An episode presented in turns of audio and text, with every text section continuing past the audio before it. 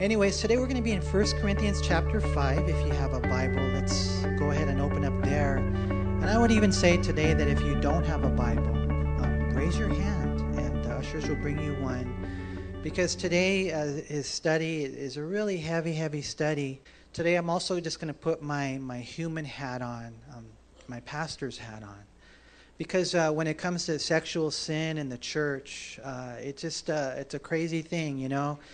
Uh, sometimes uh, people fall into sexual sin and they get beat up for the rest of their life because they don't realize the forgiveness that God offers. Uh, other times, people uh, get caught up in sexual sin and uh, and they just never change, and they think that they can live in sexual sin and come to church and they think that when they die they're going to go to heaven, but they're not going to go to heaven because you're living in sexual sin. So it's a real heavy, it's a real heavy uh, time.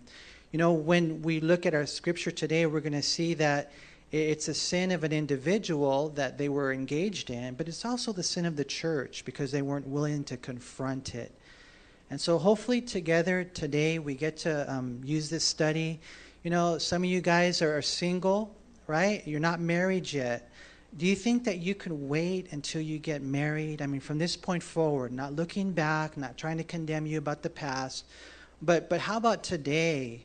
You make a, fa- a vow before God that says, I will wait until I'm married before I have sex.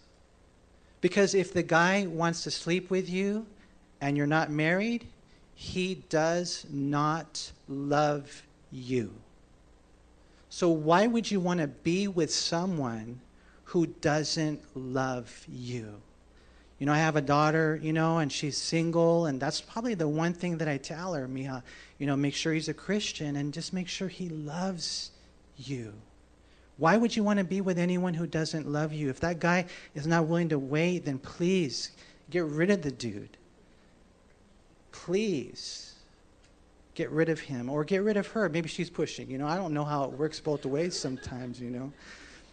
And so if you're married, you know, the, the thing about it, if you're married, you know, we, we see this all the time, unfortunately, where we see a husband has an affair. I, they, they, I think they say about 40 to 50% of all men have an affair. And so wouldn't it be cool if we used today's study and God used it to say, hey, you're going to stay pure. You're not going to look at pornography. You're not going to check out chicks because it's not good to check out chicks. You see the girl, and we see them everywhere. We have the billboards, we have, you know, the telephones, we're looking at the news feed. We could see a girl in a bikini or she's dressed with some cleavage. What do the guys typically want to do? They want to feed their flesh. They want to look. They want to engage. They want to lock their eyes and things like that. Guys, what does that do to us? It, it, it feeds the flesh and so next thing you know is you want more. So all I'm saying is that we have to learn, you know, we'll see things, we have to bounce our eyes because I love God. I love my wife. I love my kids. And I'm not going to do this because if you get too close to the fire, you're going to get burned. If you find yourself in a situation that's too hot to handle, you're going to fall. And so you have to have a lot of these boundaries. You have to have this heart. Because you guys, when we're pure, will be powerful. That, that's us as individuals, that's us as a church.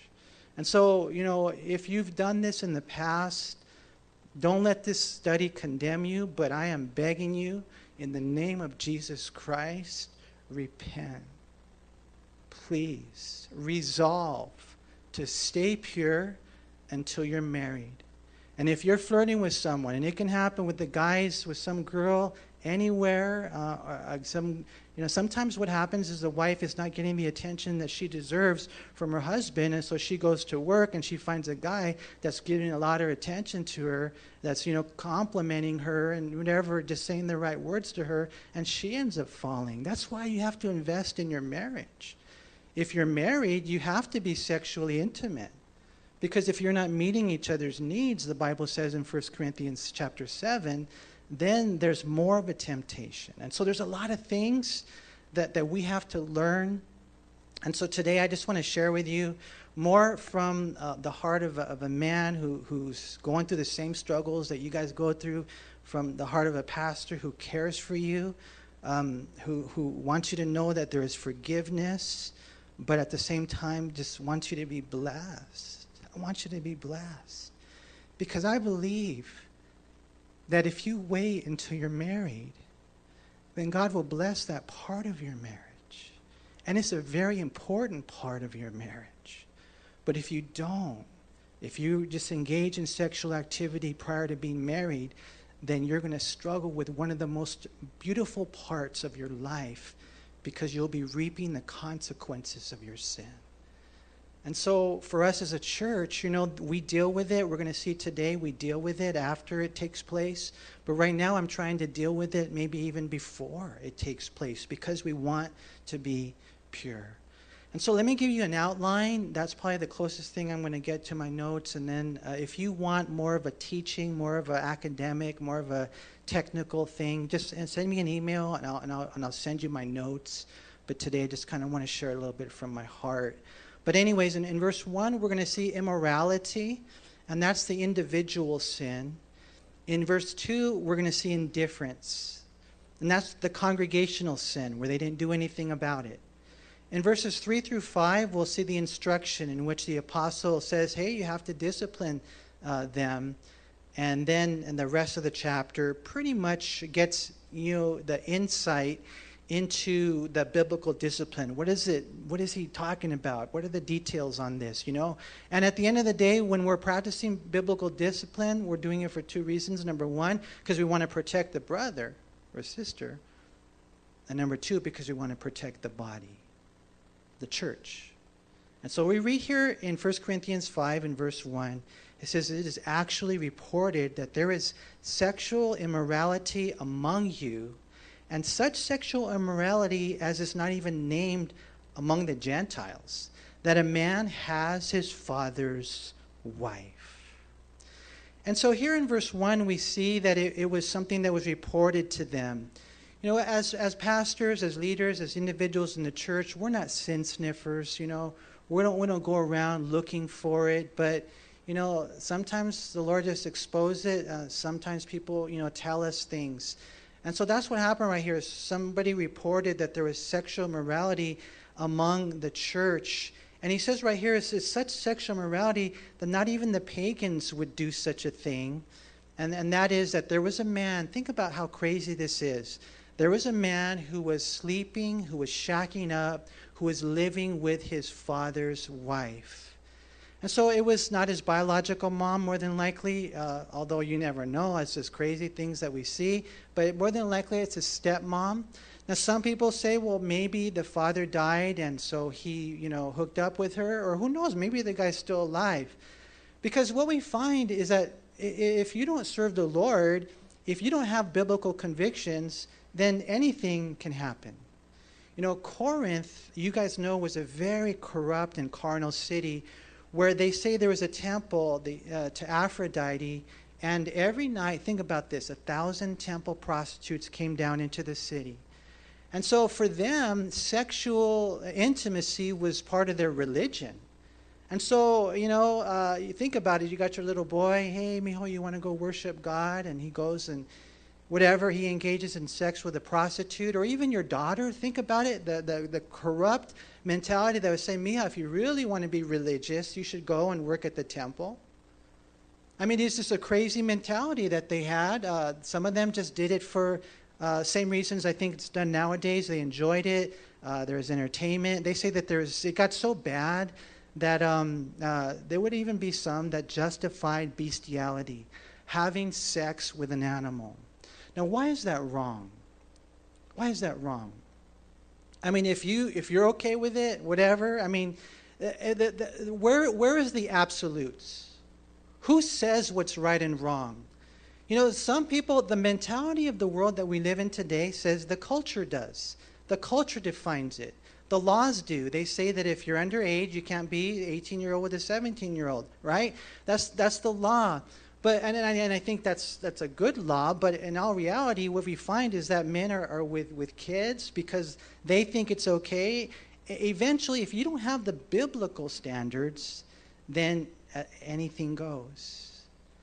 And right here, it was so sad because it was in the church. I mean, apparently this guy was a believer. This guy was a brother. And he and uh, you know, Paul says, "Man, this guy was with his father's wife." That's not even named among the Gentiles. It was actually against rabbinical teachings. It was against the Roman law. But they still did it. You know, I mean, it's crazy how far we've drifted from the scriptures. And what we find right here is that sometimes the natural man's conscience can work better than the spiritual man's seared conscience. And so, any, anyways, this, this was a sin that was reported there amongst them. And, and so, Paul is going to talk a little bit about that. And later, when we get to chapter 6, we're going to talk more about about sexual sin because sometimes people get the misconception about sexual sin they think, well, it's just like any other sin. In one sense, it is, but in one sense, it's not. Paul talks about that, that this is different, this is deeper. When you're sexually intimate with someone, you're giving yourself to them, you're bonding yourself to them. That was created for marriage.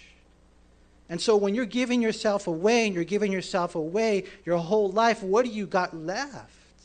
And that bond that you're supposed to have in marriage, how, how good, how well will it be? How beautiful will that bond be if you've already done this, you know, all this, all this time? So, so there's a sin there. It, it, we're going to talk about it. It's a heavy sin. And so there's a sin of, of, sexual immorality, and that's bad. But believe it or not, that's not even the main point of the chapter the, the main point is the indifference of the church. Look at verse 2. And you, he's talking about the church, and you are puffed up and have not rather mourned that he who has done this deed might be taken away from you. They were puffed up about the fact that there was a man in their church who was sleeping with his dad's wife. Let me ask you a question. Why do you think they were puffed up about it? Why were they proud about it? You know, and I, we don't know for sure because the Bible doesn't say, but I'll, I'll bet you almost anything they were proud about it for the same reason that today, when you drive down the street and you see that church over there with a big rainbow banner, they say, We accept everybody. Everyone's welcome here. You want to come here and, live in your homosexual sin? That's fine, come on in. And they're proud about it. When in all reality, right here, he says, man, you should be mourning over that. You know, uh, Joel Osteen, he takes pride in the fact that he doesn't talk about sin. They asked him one time, hey, how come you never talk about sin? He says, well, that's not my calling. We're all, dude, wait a minute. The Bible talks about sin all the time. How can they do what's right if they don't know what's wrong? You know, you, we think, well, it's okay to be together sexually because we love each other. You know, you lo- you're lusting. That's not love. Love is selfless. Love begins by loving God, by doing the right thing for them.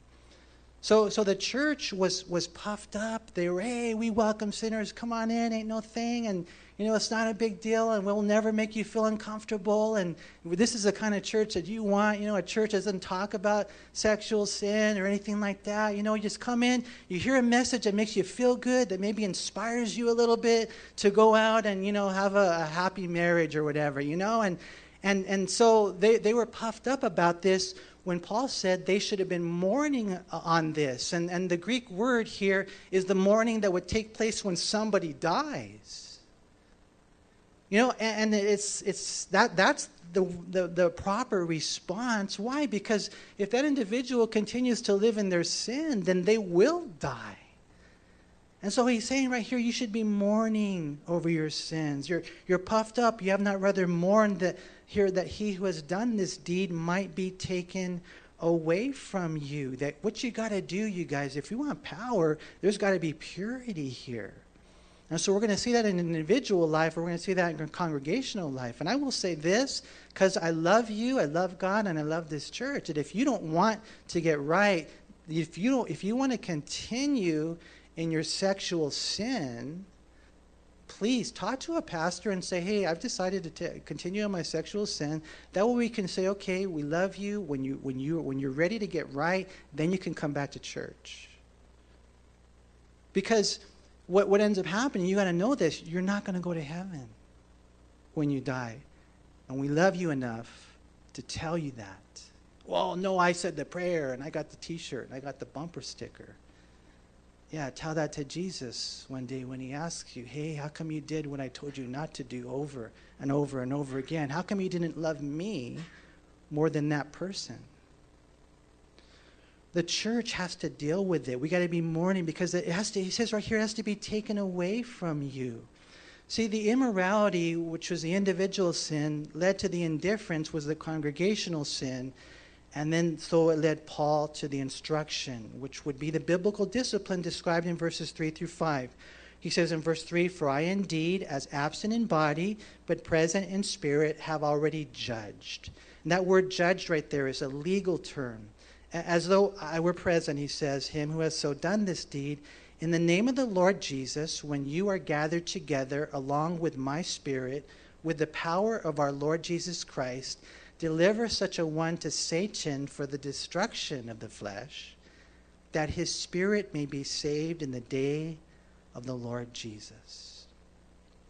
Maybe you're here today and you're engaged in sexual sin, you're just addicted to pornography and, and, and you can't stop. And the real reason is because you're not saved. Today, come to the love of God. Today, Give God your heart. Today, experience salvation. Before I was a Christian, I, w- I did all that stuff. I did all that stuff. There, were, there was no reason not to before I was a Christian. But the day that I got saved, the Lord helped me. He gave me the strength to stay pure until I got married. I couldn't do it until I got saved. And that's why I'm saying maybe you're here today, and if you really stop and you think and you look a little deeper, and you're like, oh man, I've been living this all my life. And it's the Lord's way of saying, hey, you're not saved yet. Today, give your heart to Christ. He loves you. He died on a cross for you. He rose again. All you have to do is believe and receive Him as the Lord and Savior of your life.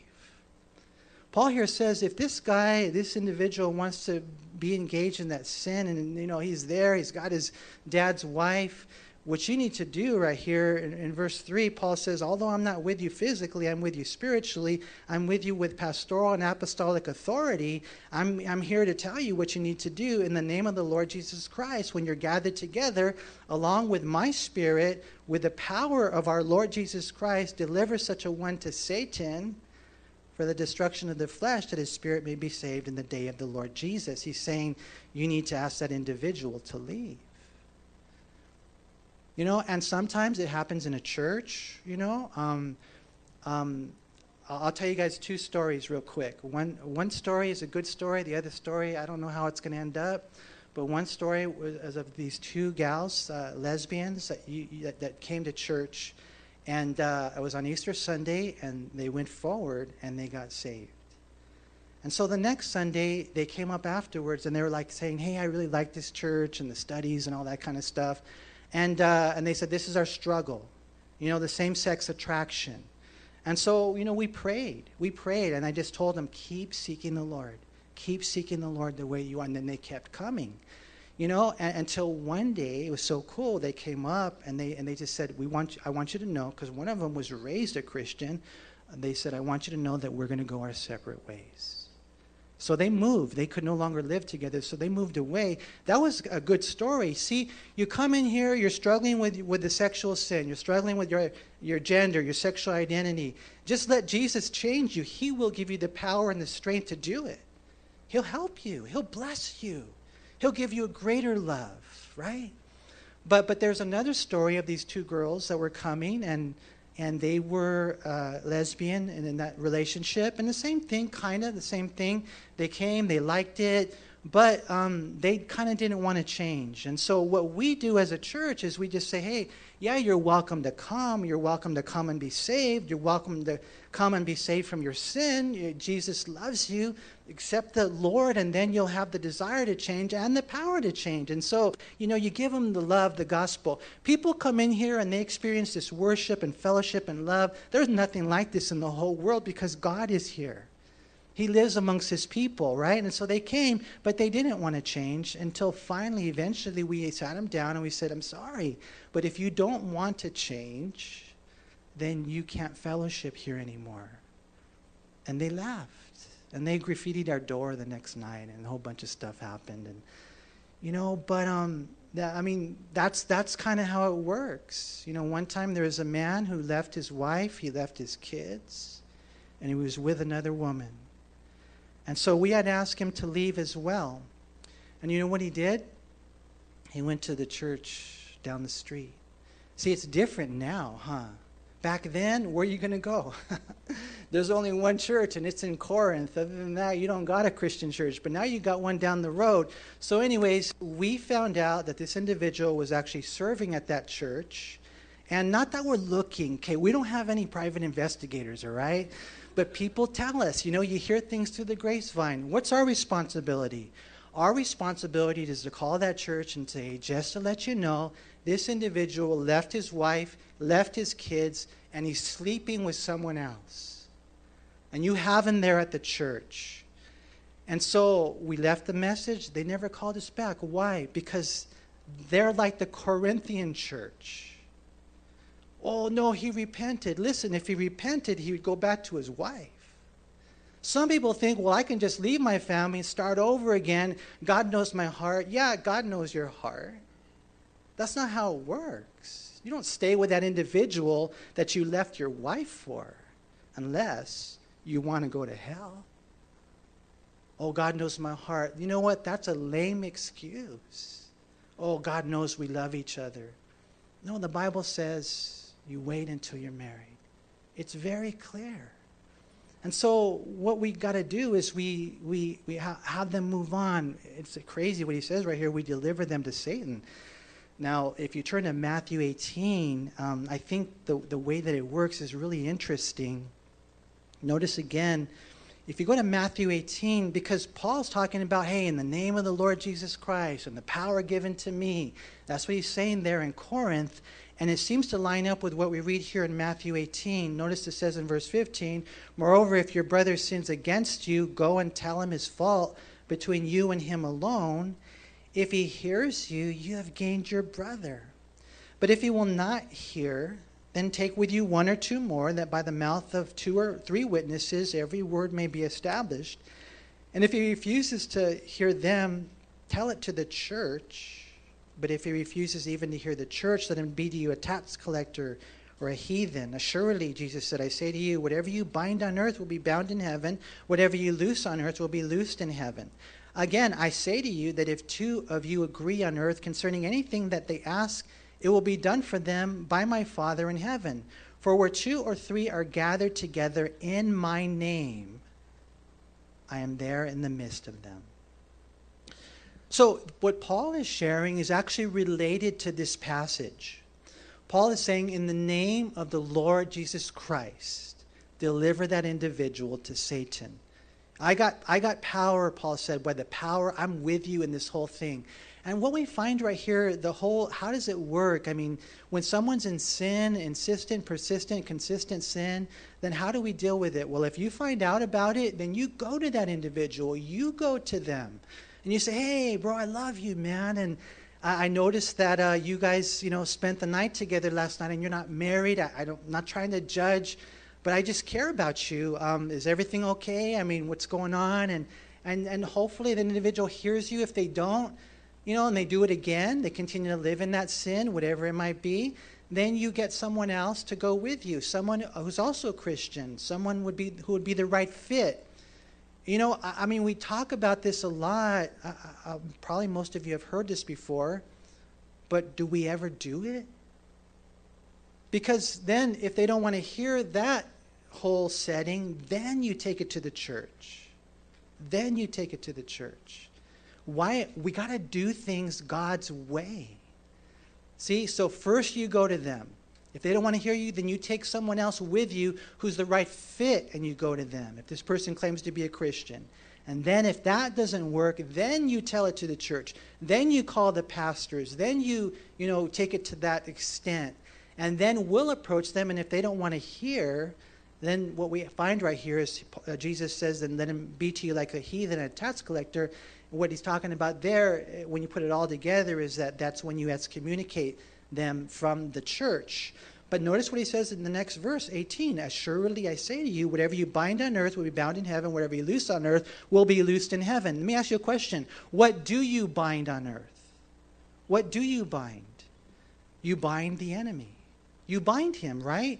Jesus said if the devil has somebody and they're in his hands, and then someone stronger, uh, Jesus comes, he binds the strong man, he binds the enemy, then he plunders his goods, he takes those people from him, right?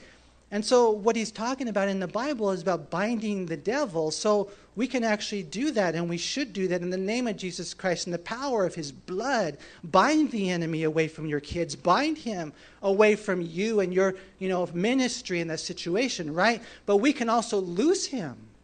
And that's interesting. You know, and, in one sense, and I know there's probably more to it, you know, when it comes to the whole church, but, but if you think about it, it would be almost like you, go, you, you got these dogs right here in your hands, and you're like, you know what, I'm sorry, I'm going to have to let them go, and they're going to come and get you.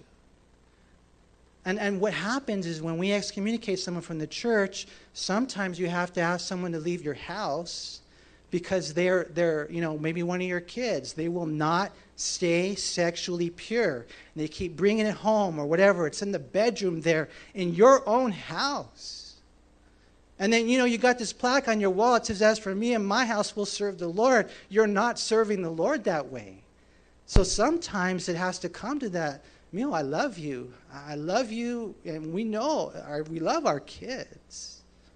But I am not going to be part of that sin. I'm not going to give them permission to sin. And so you ask them to leave. What are you doing? You're, you're, you're delivering them, in, one sense, to Satan. Well, how, why, how can you do that? Why would you do that? And Paul explains it back in 1 Corinthians chapter 5. Deliver such a one to Satan for the destruction of the flesh that his spirit may be saved in the day of the Lord Jesus. And, and how that happens, the destruction of the flesh, I mean, it could be, you know, that they're going to, uh, you know, get a disease. It could be that they're going to just the wear and tear of the world. It, it could be just even the destruction of the, the sinful nature, the flesh, the emptiness inside. Eventually they're going to feel it because while they're living under your home and while they're going to church under that sanctification, they're not going to be able to feel it. But now they can. And you're making a stand for holiness. And what we find right here, again, uh, Paul says, as an, as an apostle, uh, I indeed, in verse 3, as absent in body but present in spirit, I've already judged as though I were present him who has so done this deed in the name of our Lord Jesus Christ. You know, back in the Matthew passage where he says, Where two or three of you gather together in my name, I'm there in the midst of you. Now, I know we like to use that in the context of prayer, but really, I think, and it does apply to that, but I think the whole context there is about, about Jesus coming in and rescuing a sinner from hell. And, and you do it in the name of Jesus. You do it according to his character, according to his consistency, according to his nature. Now, we like to pray in the name of Jesus, right? How many of you guys when you pray, you pray in the name of Jesus, you, you say it at the end, right? We do that, and that's okay to do. I will probably do that till the day I, I die, or who knows, maybe I'll still do it in heaven. I'm not sure how it all works, but uh, really, it's more than just a, a, a, mantra, a verbal formula.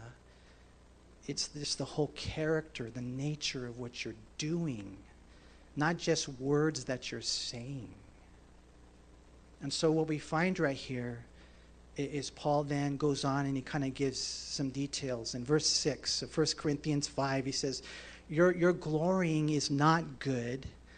Do you not know that a little leaven leavens the whole lump? And so again, they're puffed up about their sin. Oh, we accept everybody, we're tolerant. He saying, No, it's not good. Do you not know? And this is going to be a phrase that we're going to find 10 times in the book of 1 Corinthians. You know, he assumed they knew, but a lot of times people just don't know. So hopefully now we know. Do you not know this? Know what? That all it takes is a little leaven, a little leaven that we let in. That, that just permeates, that, that is, it's like a cancer that, that spreads through the whole life of an individual or a whole church. And so you got to know that because a lot of times, what do we think? We think, well, it's just a little bit, right? Just a little bit of cyanide, right? Just a little bit of sin, just a little bit of poison, just once in a great while, you know, it's not that big deal. And Paul is saying, no, that you got to know this. Do you not know that a little leaven leavens the whole lump? Therefore, what you need to do is purge out the old leaven that you may be a new lump since you truly are leavened.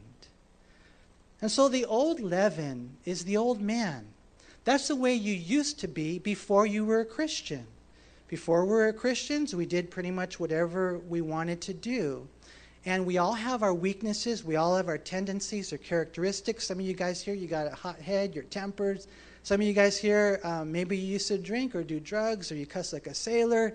I don't know. Maybe you were really caught up in uh, riches and wealth and all those types of things, or maybe you were very sexually active prior to becoming a Christian. He's saying, "Hey, you gotta you gotta purge out the old leaven, the old life, the old man." So that you can become new. You're a new creation in Christ. And I like the way that he says it because truly you are leavened. Are you a believer in the Lord Jesus Christ? Are you truly a blood bought, bona fide, you know, believer, bathed in his blood? If you are, then at the end of the day, you are without sin. You are unleavened from a, a, positional standpoint, there is no sin in your life. And so basically, what he's saying right here is just be what you are. Be what you are. Be pure, you know, as God has called us to be and God has washed us to be. You know, I was thinking about how a lot of times, you guys, you know, we go to the movies, and a lot of the mythology in the movies that we see nowadays, they take this principle, right? Uh, a long time ago, there was a movie out called The Matrix, and I don't remember all the details about the movie, but I do remember that the individual in the movie, uh, one day, you know, because he's struggling all his life, he's struggling, struggling, fighting, fighting, struggling, struggling, until finally one day he realizes who he really is. And then all of a sudden, from that point forward, it's just a completely different type of battle.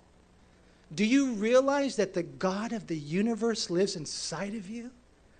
It's, it's different, you know? I mean, we see it in all these movies. Uh, the Lion King, I've told you guys about that, right? Simba.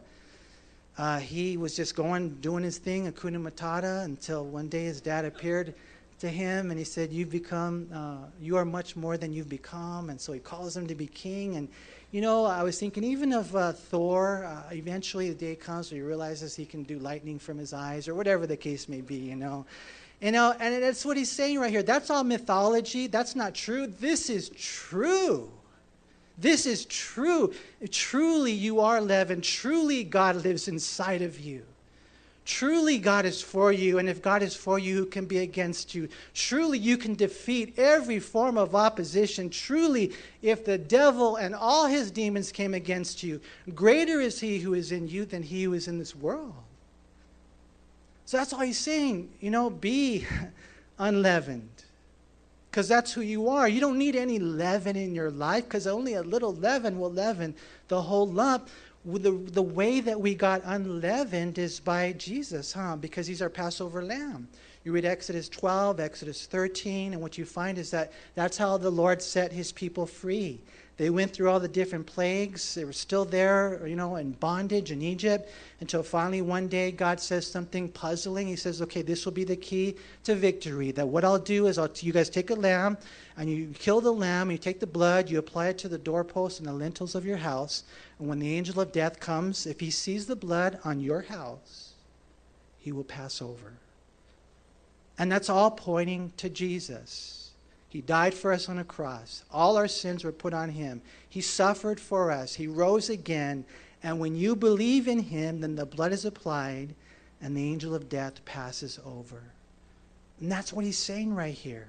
Therefore, purge out, verse 7, the old leaven, that you may be a new lump, since you truly are unleavened. For indeed, Christ our Passover, he was sacrificed for us Therefore, let us keep the feast not with old leaven, nor with the leaven of malice and wickedness, but with the unleavened bread of sincerity and truth. Nowadays, it's kind of cool. Have you guys ever gone to a Passover dinner? Any of you guys ever gone to a Seder dinner? They're really cool. Sometimes Christians want to go back to Judaism. Don't do that. You don't need to become a messianic uh, Jew. No, be a Christian. God has set us free from that. But the cool thing about this, he's saying, is that you, you celebrate the, the unleavened bread and the Passover not just occasionally, you, you celebrate it perpetually. Not just symbolically, you celebrate it in reality. That Jesus came and washed away our sins. I was talking to someone earlier today, and they were telling me that they almost died. And so, uh, you, you know, they said that they came to church because they wanted to tell God thank you. And so I just, you know, had the conversation with them. I said, okay, well, let me just ask you a question. If you did die, would you go to heaven? And she's all, Yeah. And I, it was so cool having the conversation with her, talking about Jesus. We need to have that conversation, right? And so, Paul here, he gives the details of how it all happens. And, and you're wondering, well, what happens when I deliver them to Satan? What happens when I excommunicate them? Verse 9, he says, I, I wrote to you in my epistle not to keep company with sexually immoral people Yet I certainly did not mean with the sexually immoral people of this world or with the covetous or extortioners or idolaters, since then you would need to go out of the world. But now I have written to you not to be co- keep company with anyone named a brother who is sexually immoral or covetous or an idolater or a reviler or a drunkard or an extortioner, not even to eat with such a person. For what have I to do with judging those also who are outside? Do you not judge those who are inside? Those who are outside, God judges. Therefore, put away from yourselves the evil person. You know, in the letter that we don't have, Paul wrote to them not to be hanging out with, you know, sexually immoral people. You know, um, but what he says right here is in that in that command, he wasn't referring to those who were not saved, those who didn't claim you know, to be Christians. He says, because then, really, at the end of the day, you'd have to go out of the world. And we're called to be in the world, right? Sometimes Christians want to have their little cubby hole. They don't have any non believing friends whatsoever. But we're supposed to be lights where? In the darkness. You're not going to be lights in the lights. You guys would never shine your light in the light, right? I mean, I mean, I guess in one sense it's cool that we can be witnesses to each other here at church, but when was the last time that you hung out with someone who was just as lost as a lizard? God says, he, he, says, listen, I want you. Jesus, he was a friend of sinners, huh? So I'm not saying be careless and just go and hang out with someone that you know you're going to fall and slip and all that kind of stuff, but really ask the Lord for strength to be able to go and to be with those non believers. You know, you may be the only message of the gospel that they ever hear. So don't ever lose the heart with eyes to evangelize. Don't ever lose that. When Paul here is talking about not hanging out with someone who's sexually immoral, you know, that person who's a consistent, insistent, you know, persistent sinner, he's talking about people who claim to be Christians. That's what he's saying right here. What I'm talking about in verse 11 is not to keep company with anyone named a brother who is sexually immoral or covetous or an idolater or a reviler, or drunkard, extortioner. Notice what he says right here not even to eat with such a person. See, and they got to feel it. They got to feel it. Now, I don't know how all the divine details will work for you, but there, there has to be that separation. You know, there has to be that aspect of them really feeling what it's like to be separated from the body of Christ because in all reality they're separated from Christ. And they got to they got to know that right there right? You know and Paul here in verse 12 what have I to do with judging those who are outside? See we don't judge the non-believer. We don't judge them because they don't know what's right to do and they don't have the power to do it anyways you know, we're witnesses to them. We pray for them. We can share it with them, but we can't judge them. But we can judge and we are called to judge the church. And that's what he's saying right here. Now, Jesus said in Matthew 7 1, if you do judge, make sure you judge humbly. Take the plank out of your own eye before you can, you know, take the speck out of your brother's eye. Make sure you judge. When you judge, you judge in humility. And Jesus said in John 7, verse 24, when you do judge, make sure you judge righteously. And when he said, but what that meant is biblically, we don't go beyond the Bible. But in that context, we do judge. And so he closes there in verse 13. He says, Therefore, put away from yourselves that evil person. And so he said in, in many different ways. Let me just read to you the different ways he describes the discipline.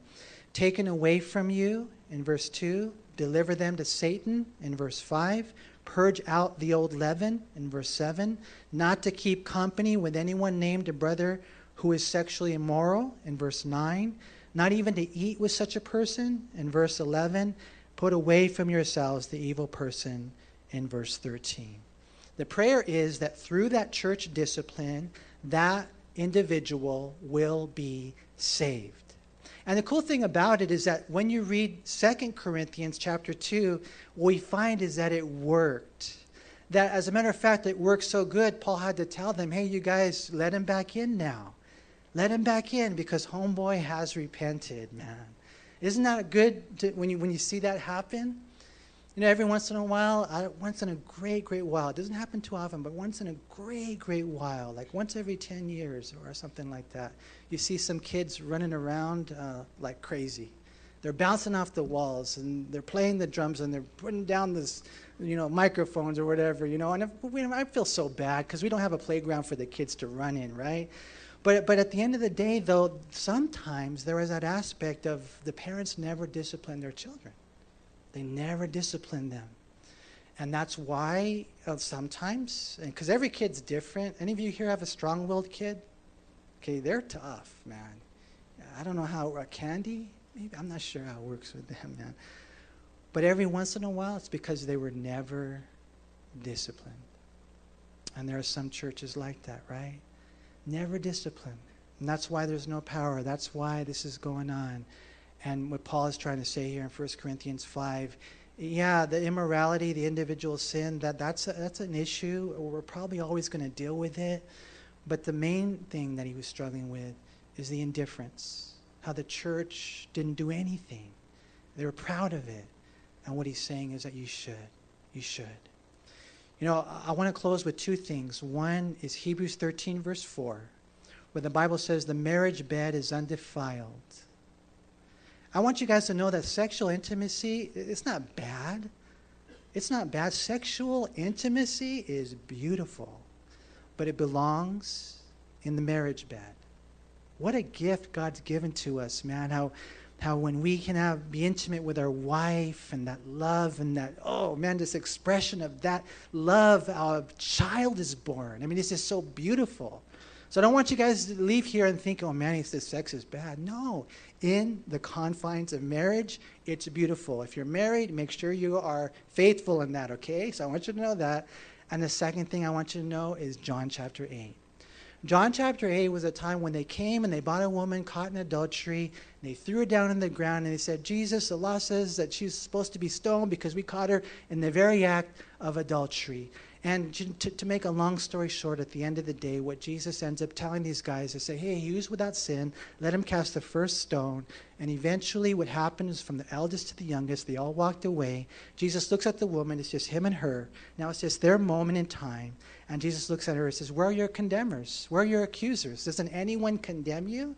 And she said, None, Lord. And this is what Jesus said. Because just in case you're here and you've fallen into sexual sin, and the enemy tries to condemn you, the enemy tries to accuse you, don't let him. This is what Jesus said Neither do I condemn you, but go and sin no more. And that's what I'm saying to you today. If you don't know the Lord, you won't want to do this, and you won't have the power to do this until you become a Christian. But if you are a Christian and you've fallen, that's all I'm saying. You want to get blessed? You go and you sin no more. You stay pure. You repent and you resolve. Not until my wedding day, Lord. And God will do a great and awesome work. Two last things, because I have 37 seconds left. Who do you think are the poster children of uh, lessons on sexual intimacy in the Bible? Who are the poster childs? Samson, probably one, huh? Samson. He fell into sexual sin over and over and over again until finally one day it was too late. They gouged out his eyes. Homeboy died. Right? Samson. But who's the other? David. David. And he fell into sexual sin, a man after God's own heart. But look what God did with him. God made him a picture of Jesus. God said about David in Acts 13 22 that he is a man after my own heart. So God can forgive, God can restore. Just let your repentance be famous.